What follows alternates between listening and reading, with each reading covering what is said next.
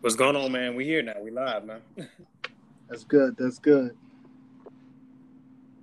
So, I appreciate you coming in with this, man. I think this is a good idea for us to just be able to have a safe place for us as, you know, black men to be able to talk and vent and, you know, discuss some things, man. So, this is going to be the start of what's, you know, going to be a long and fruitful relationship. So, man, I appreciate you. Of course, man. I feel like this is much needed for a lot of people, and I'm glad that we have the opportunity to be able to use it, to be able to dialogue and keep the conversation going and learn from each other. Definitely, definitely. So, man, I want to ask you, man, with everything that's been going on, you know, with quarantine, man, what are some of the things that you've been kind of trying to do?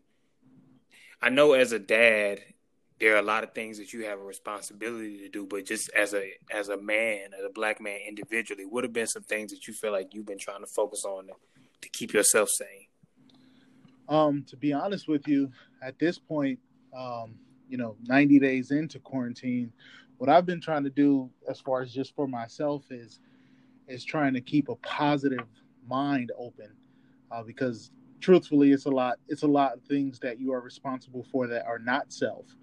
And a lot of times there's not too many outlets to go talk to somebody who's in a very similar situation because the time isn't there. Typically, you always tell yourself as a man, you know, you trade in hours for dollars, right? But you always forget, like, everything isn't about money. There's still a clear mental space that you need to address. So that's just what I've been focusing on, is trying to find time to use my brain other than using it for a responsibility. So just trying to free up capacity. So that's where I've been at. No, man, I think that's important because I think a lot of people don't realize, you know, you can be productive, but you can still feel like you're not fulfilling what you need to do for yourself. And, you know, like I said, as men, with all the responsibilities and things that are expected of us, sometimes it's important to just remember, look, you got a responsibility to yourself, you know, and with all the uncertainty and all, like you were saying, and the efforts to stay positive, man, it becomes more essential for you to carve out space. And I think, you know, that us even having this conversation is important because a lot of men feel like they need to have places where they can vent and have conversations and there not be any judgment. They just be allowed to just speak about how they feel, and it doesn't always have to mean more than what it is at that moment, you know? Yeah, and you know, it's twofold, you know. Or even more than that, should I say? It's, you know, yes, I'm a father. Yes, I'm a husband. I'm also a son. I'm also a brother. You know, I'm also a friend. There's a lot of you know, avenues that I go down and relationships that I have that occupy time. And so that's pretty important to me, to try to find ways to create time just for me. And I want other people to know that, especially men, you know, it's good for everyone, but, you know, at the time it's good for men, especially black men, to be able to find time for them and find people in spaces to where they can dialogue and talk about things that are going on specifically with them. You know what? And that doesn't get talked about a lot because we don't really get looked at as we, like, and I say we as men, black men, as if we have an identity. You know, people have a perception of what black men talk about and what we think about, but, you know, they treat us like we're just a monolith. We're one big group. We're either talking about what they say would be hypermasculine things, and the reality of it is, man, we're humans and we're people like everybody else, and sometimes you just need to be able to talk to someone. And, you know, social media is clearly not the place where you can do that because it's just a place of opinions and people's thoughts and however they feel. And sometimes you need to just be able to say, I don't feel this way. I don't feel confident. I don't feel nice. I don't feel good. I don't want to say it this way. You just want to have a space. And that becomes more essential because we're talking about mental health. You know, the typical distractions that we as a culture are using are not really there. You know, sports may not be here this fall. You know what I'm saying? And some of the outlets that we typically can rely on, they're not there. So it just becomes more essential for, like, outlets like this. Yeah. And, you know, when we think of outlets, you know, I wanted to always use an outlet. And I wanted to speak towards that. And outlets can sometimes become some form of an excuse. You know, sometimes it's like some of these things we need to actually sit down and talk about. Some of these things we need to sit back and dialogue with each other. But we don't, especially as Black men. What we do is we kind of shove it off and go accomplish things that we can accomplish to build that mystique back up, to build up that confidence. And not all the times it works. It doesn't stick. There are days when, you know, I'm beat down. There are days where I'm not mentally okay, you know, and I never knew how to express that. I never had anyone to talk about. Just speaking about myself, I didn't have a father in my home. I had a father figure when I turned 14, and not saying at that point it's too late because it was very impactful, but I have already learned the ropes of learning how to not communicate. So that's why I'm glad that we are learning that we have peers to reach out and talk to and have platforms where we can talk on. And, you know, to piggyback off that, man, like, you know, my dad was there in my life, but I think the thing about it is they really didn't have the tools to teach us what we're learning now. Like, you know, these whole conversations about emotional intelligence and talking about how you're feeling and seeking out help, these weren't really things that were instilled upon us. You know, we were kind of given what they were given, which was how to endure, you know what I'm saying, how to push through things and, you know, always reminding yourself about your responsibility. Like they told us, you know, my dad always instilled in me the importance of responsibility and working hard, but not really about asking yourself how you felt and talking. So, you know, what we're doing now, these are newer things.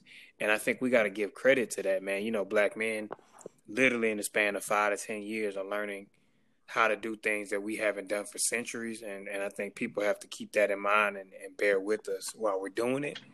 And, you know, we as Black men, we got to do the same with ourselves and understand it's not a perfect process, you know?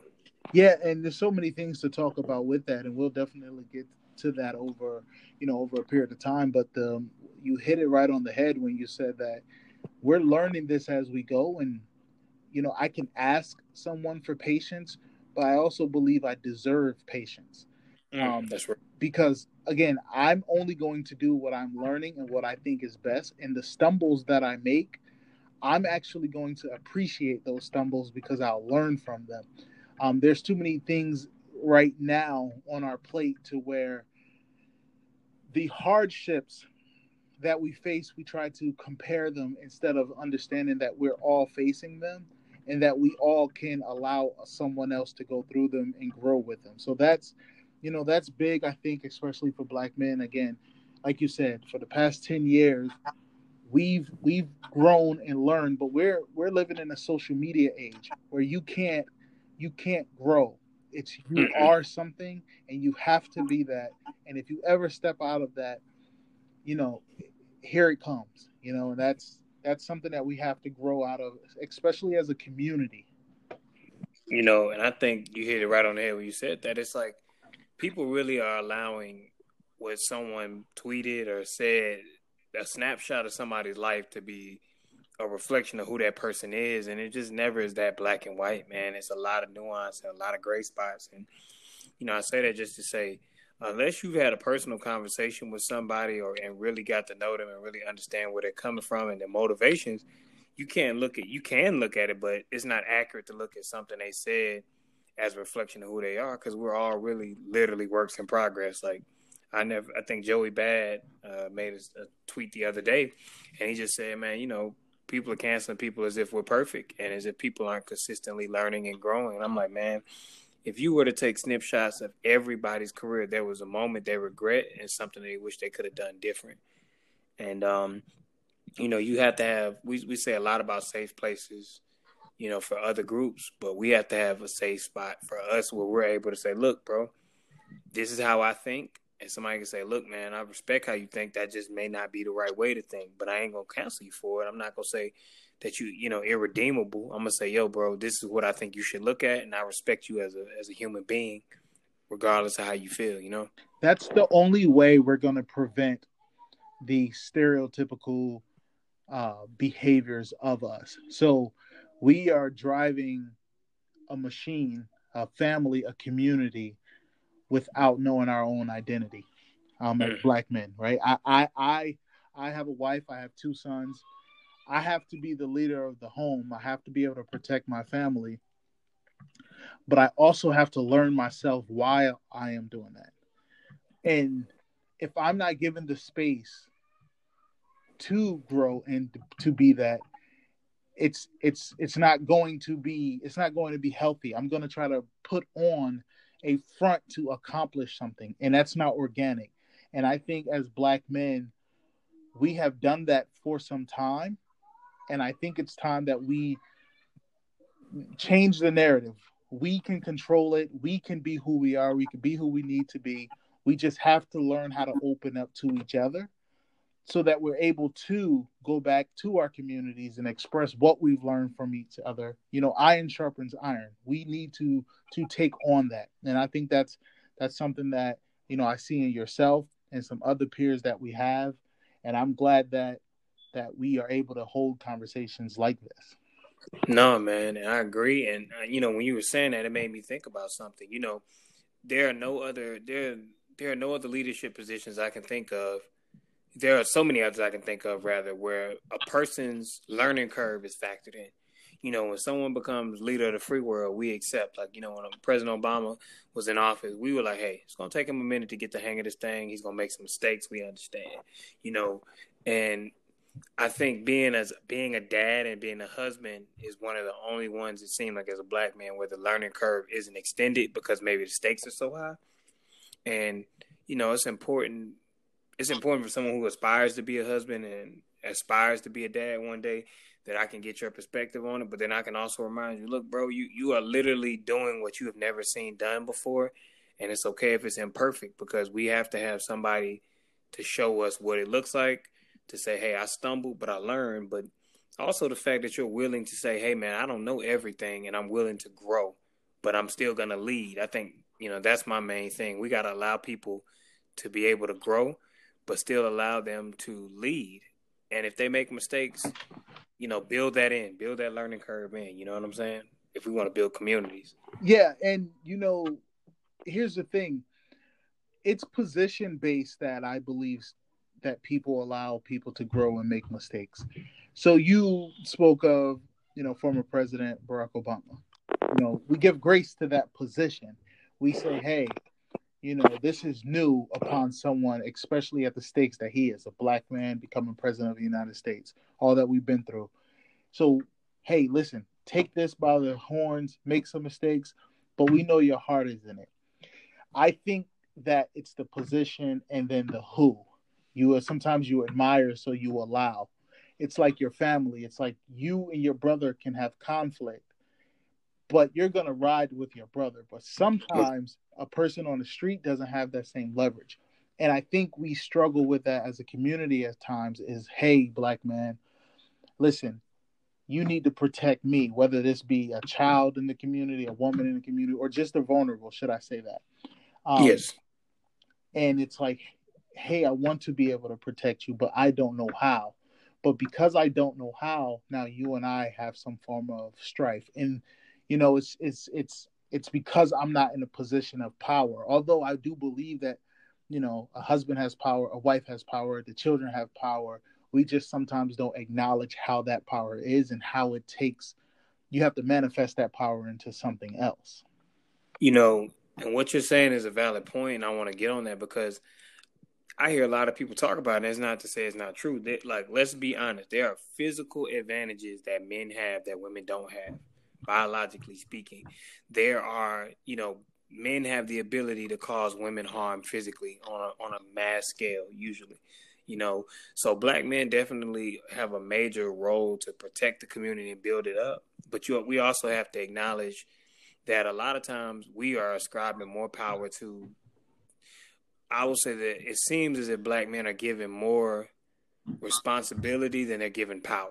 You know, when I look at the dynamics of communities and I look at who has higher employment rates, who has higher graduation rates, who, you know, has lower mortality rates, who has lower incarceration rates, it doesn't seem as if I have an advantage. It seems like me being here is an anomaly. You know, it seems like you being a dad, you know, I'm not going to say that's an anomaly because stats show that Black men take care of their kids, but a lot of what you see the grief about, it's like, look, we are trying to change the dynamics to where black men have a more active role, but we also at the same time have to acknowledge the power we do have and work with what we do have.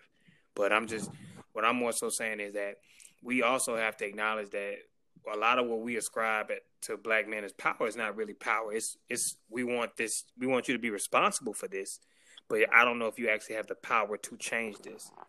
And that's not everything, but some things I feel like we get the responsibility, but we don't have the power to control. You know what I'm saying? And, you know, the responsibility is given as we circle back here. It's like, you're giving me the responsibility, or I have the responsibility to do this. So allow me to do it.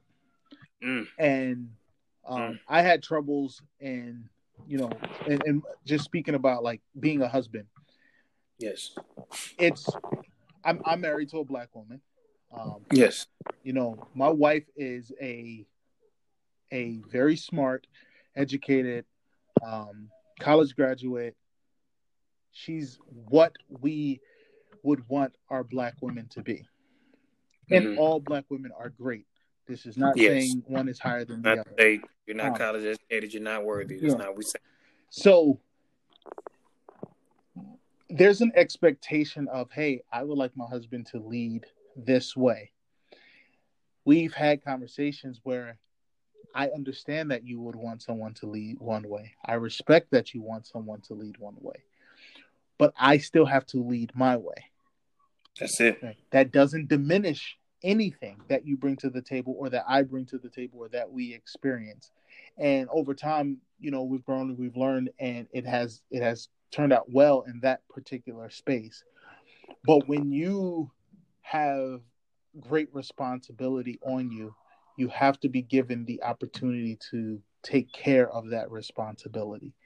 And if you are not going to allow me to operate in the power to take care of those responsibilities, we're all going to crumble. Not just me, not just us, but all of us. And that's family structure.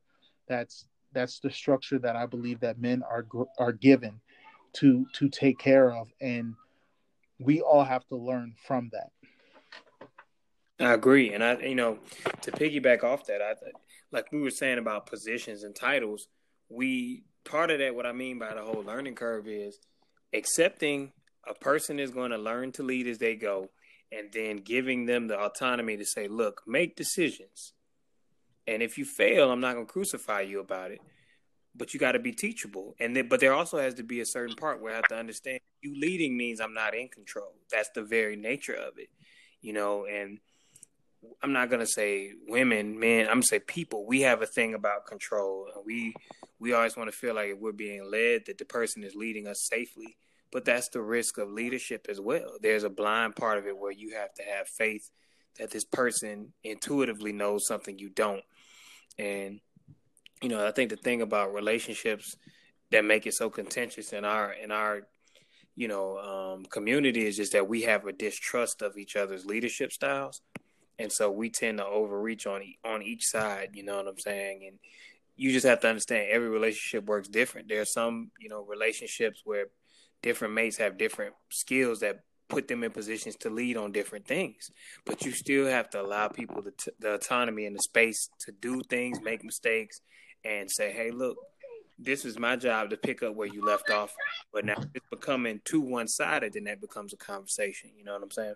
Yeah, and you know... one thing that I've learned over the years, now that I'm 32, still young, one thing that I've learned that has helped me is understanding that my way isn't the only way, and that the value of my way isn't diminished if it isn't used. And it's sometimes it's easier to lead. It's easier to lead when you have confidence in a person, not following, but understanding your intent, right? Yeah. So I'm going to lead my family the best way I know how, with the best intent. That's not me saying that I'm going to do it right. And once you have that understanding with your partner or whoever, even if it's just in a business relationship, there's value in that. There's great value in understanding that Leadership doesn't mean that I'm better. Leadership doesn't mean that I'm first. Leadership just means that I'm willing to take on the brunt force of this not working. Mm-hmm. We can share the success. That's not my concern, but I'm trying to make sure that the brunt of the failures that I'm able to take on to protect the investment that we have. Correct. You know, and what you just said about the intent is important, man, because that's really all it comes down to. My intention is for us to be safe and to be successful, but in the event that we fail as a result of my doing or fate's doing, I'm protecting you from the brunt of it. And that is in a crux, leadership, you know what I'm saying? And I think you have to build in that even knowing what to do sometimes does not, you know, you can't control every aspect of life. That's the uncertainty of life. But being able to understand what someone's intent is, knowing that this person was always trying to put you all first and that they're willing to absorb the brunt of it, you have no choice but to respect people like that. You know, it's not to say bad things won't happen, but, you know, I liken it to, like, a lot of the things that you hear people say. You know, like, I remember Yo Gotti's new song. He's like, a boss has to make sure that all the players, you know, on the team eat, and they lead them to the very end. And that's really it. If you're a leader in your relationships and your job and your, you know, in anything you're doing, you're taking the brunt of the risk and you're telling people, my intention is to protect you and to make sure we're both successful, but I'm willing to fall on that sword. But I need you to trust me, and I need you to give me the space to make decisions that you may not always see. You may not always see how far this can go. And it doesn't mean that if I'm wrong, it doesn't mean I didn't value your opinion, but I needed to have confirmation in my mind that this was the wrong decision. You know, sometimes I talk to my wife about the differences between men and women, whether we're in a relationship or just natural conversation. And I liken it to, like, the political world, right? Mm-hmm. There was a point in time, late 90s, we were young, early 2000s, where, you know, Republicans and Democrats, yeah, there may have been a difference, but there was still some sort of common ground. Yeah. And I believe when the world started to shift where there were solid lines drawn in the sand, everything became extremes. And that's how it is with, you know, men and women in our community. We are actually closer than what we appear to be online and social media, and some of our, you know, little disagreements. And one thing that I have really grown to do, which may not be the best, is I sit and listen, and I don't put too much input into things when dialoguing with women, particularly our Black women, our Black sisters. And I would like to dialogue more, but I want to make sure that I'm dialoguing with my brothers and making sure that we're holding each other accountable before we go into a conversation with women, and just speaking without speaking with how we actually feel and not just how it should be, because that is typically how sometimes we express things from a logistical standpoint. You know, and that's an important argument you're making, and I'm glad I got to tie that in. You know, I recently got into a bit of trouble because I was having a conversation with Black women, and they were saying, you know, I was telling them I was displeased with the volume of negativity that I hear, and that I don't want to continue to be bombarded by it. And I understand how that sounds in retrospect. You know, for me to say I don't want to hear about what you're going through is how that comes across. But what I was more so saying was, I'm aware of how bad it is for you, and I'm aware of what my responsibility is to do it. And now my next thing is I want to make action steps, and to stay in a place of just focusing on how bad it is, to me, is not productive. And I feel like it has negative effects. That doesn't mean it's not necessary at times, but, you know, I feel like if we are the ones that are being tasked to change it, then we should be focusing our actions on changing it, because we've been told on every single platform and consistently you know, as a whole, that we need to change things. And we've been told specifically how we need to change it and what we need to do.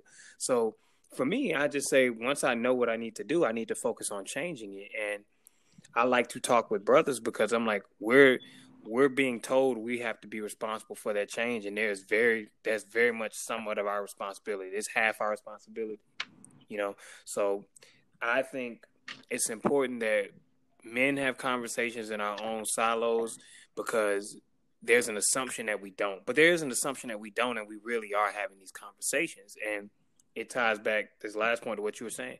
Brothers have to have more iron sharpening iron conversations to make sure everybody in our crew is on point and we're holding each other accountable. You know, accountability is it's a trigger word, should I say? You know, because I believe in accountability, but I also believe in that I can express to someone saying, "Hey, you played a part in this as well." And where a lot of the troubles come in modern day, should I say, is we use terms that are not productive, right? So if I'm having a conversation and this is how I truly feel, and you're telling me how you truly feel, and I don't agree, it doesn't mean that I'm dismissing it. It just means that I'm going to stand firm on what I believe. And when two men have this conversation, we generally are having it in a way to where it's, hey, you stand where you stand, I stand where I stand, but I also know that I got your back, you got my back.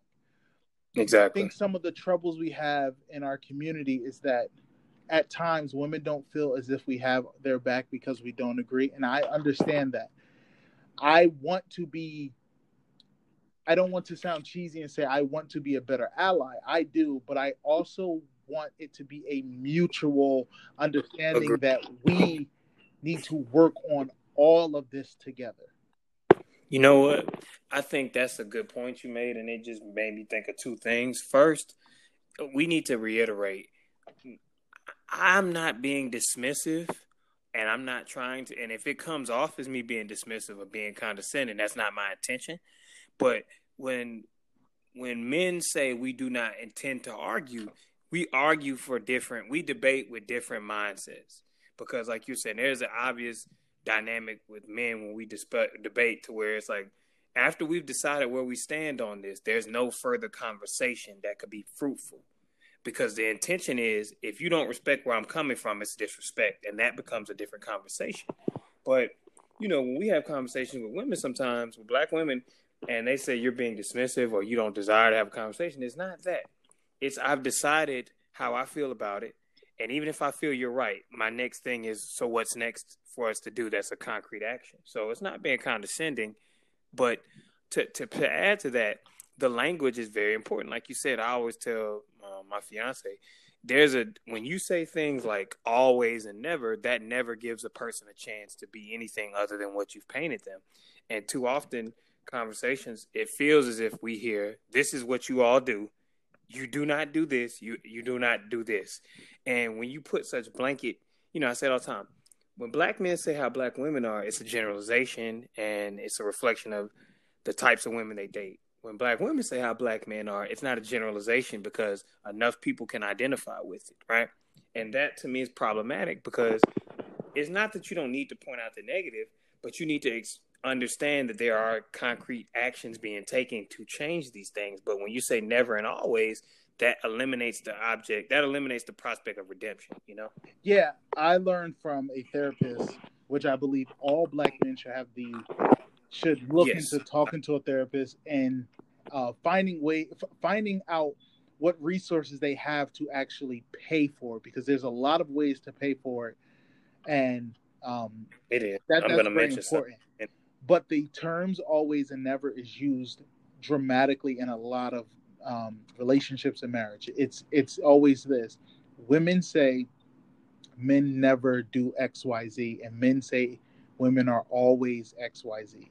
And I had to learn that too, because me and my wife went through a rough patch where she would say, you never clean up. Now, anyone who knows me is I may not clean up as much as I should, but that doesn't mean that I never. And I will always tell my wife, hey, you're always spending too much or always complaining. And of course she isn't. But the language, you know, words have value. Words have weight. Words can dictate how the conversation goes. And as Black men, we should be very mindful of that. I will never tell a black woman how to be or how to think or anything of that nature. Of course. But I also believe that one of the issues that we have as inside the Black community is that we shy away from dialogue with each other because we're too scared to offend each other at times. And we are much brighter, we are much stronger, and we are intelligent people to where we are aware that we are not out to do harm to each other as a whole. And when you limit conversation, you can make growth stagnant. And there's not too many places where, again, like you and I have spoke about, not too many places where men can talk, and there's not too many safe places where men and women can dialogue and it not come from a personal perspective. Yes. You know, and I think to piggyback off that, I think it's important to say I'm big on not telling anybody how to feel, man or woman, you know, and I think that's important. So if, you know, for a Black woman feels as if I'm this way or I'm doing this, they definitely are allowed to feel how they feel. And it could definitely be valid. And I don't have an issue with saying, hey, this is how this came off and this is what you did. That's fine. You know, I think, like, to a degree, I think there is a lot of policing of tone. I definitely think there have been times where I've been guilty of that as well. But the only thing I say in every situation, when you're really trying to make progress, you have to really ask yourself sometimes, you can be right, but is being right on a moral, or I'm not going to say being right on a moral issue, but is being right more important than fostering productive, growing conversations? You know that from being in a marriage, and anybody that's been in a relationship, they'll tell you there are times where you're going to be 100% right, but badgering that person about it is not going to make any a fostering environment. Sometimes people have to know, look, yeah, that person was right, but they didn't even make an issue out of it. They just told me, look, this is what I'm saying. Do you see what I'm saying now? This is what I need you to be aware of.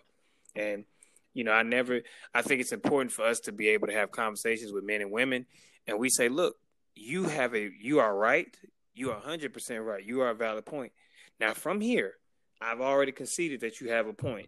What can we do next? And I think it's important for a dialogue to be productive, to concede that a person has a valid argument. It's, you know, it's never really about, it's always about respect in these type of arguments. And a form of respect is acknowledging another person's viewpoint as valid. And too often, because of how Black women have been silenced, I think they feel as if they have to drive home the point in so many ways. And I don't think what a lot of Black women don't realize is Black men have acknowledged that you all know the issue because the issue affects you, and you're smarter on it, and you're smarter than us in a lot of ways. It's not really about trying to drive the point home to us intellectually. Sometimes it's simply about saying, hey, look, this is what I'm saying to you. I understand what you're saying and where you're coming from. Look at it from this perspective. I concede that you've been working, but this is how we need you. This is where I need you to be. You know, it's about conceding on both sides. Perspective is a huge word. And perspective typically leads to someone feeling dismissed. And that's where I want to become better, even in my communication, like with other men, because I come from a community where this is how I am. This is how you are. We could do it two ways, right? We could either just turn our backs and walk away, or we could take it a route that neither one of us need to take it. Yes. Right? And so, perspective, again, is very important. I don't ever want anyone to feel like I'm dismissing their viewpoint, but I also want to be able to express that, hey, I feel this way and how I feel is valid, and I'm going to work on what I think is right for me at this particular time. That's not to say that yours isn't, but at this time, it's best that I follow what I think is right than to just follow what you're telling me and my heart is not into it. Exactly. And, you know, I think we have to stop nostalgicizing the past. We have never historically agreed on the same things. You know, we're not, you know, we all came from different parts of Africa. We've been tribalistic since we got here. We have never agreed on all of the same issues with all of the same people. So, you know, we don't have to per se agree on the same things, but we all have to agree to say, hey, look, I can tell you what I believe, and this is what I think is right. And you can concede, hey, look, this is how I feel about it. And you say, that's okay, though.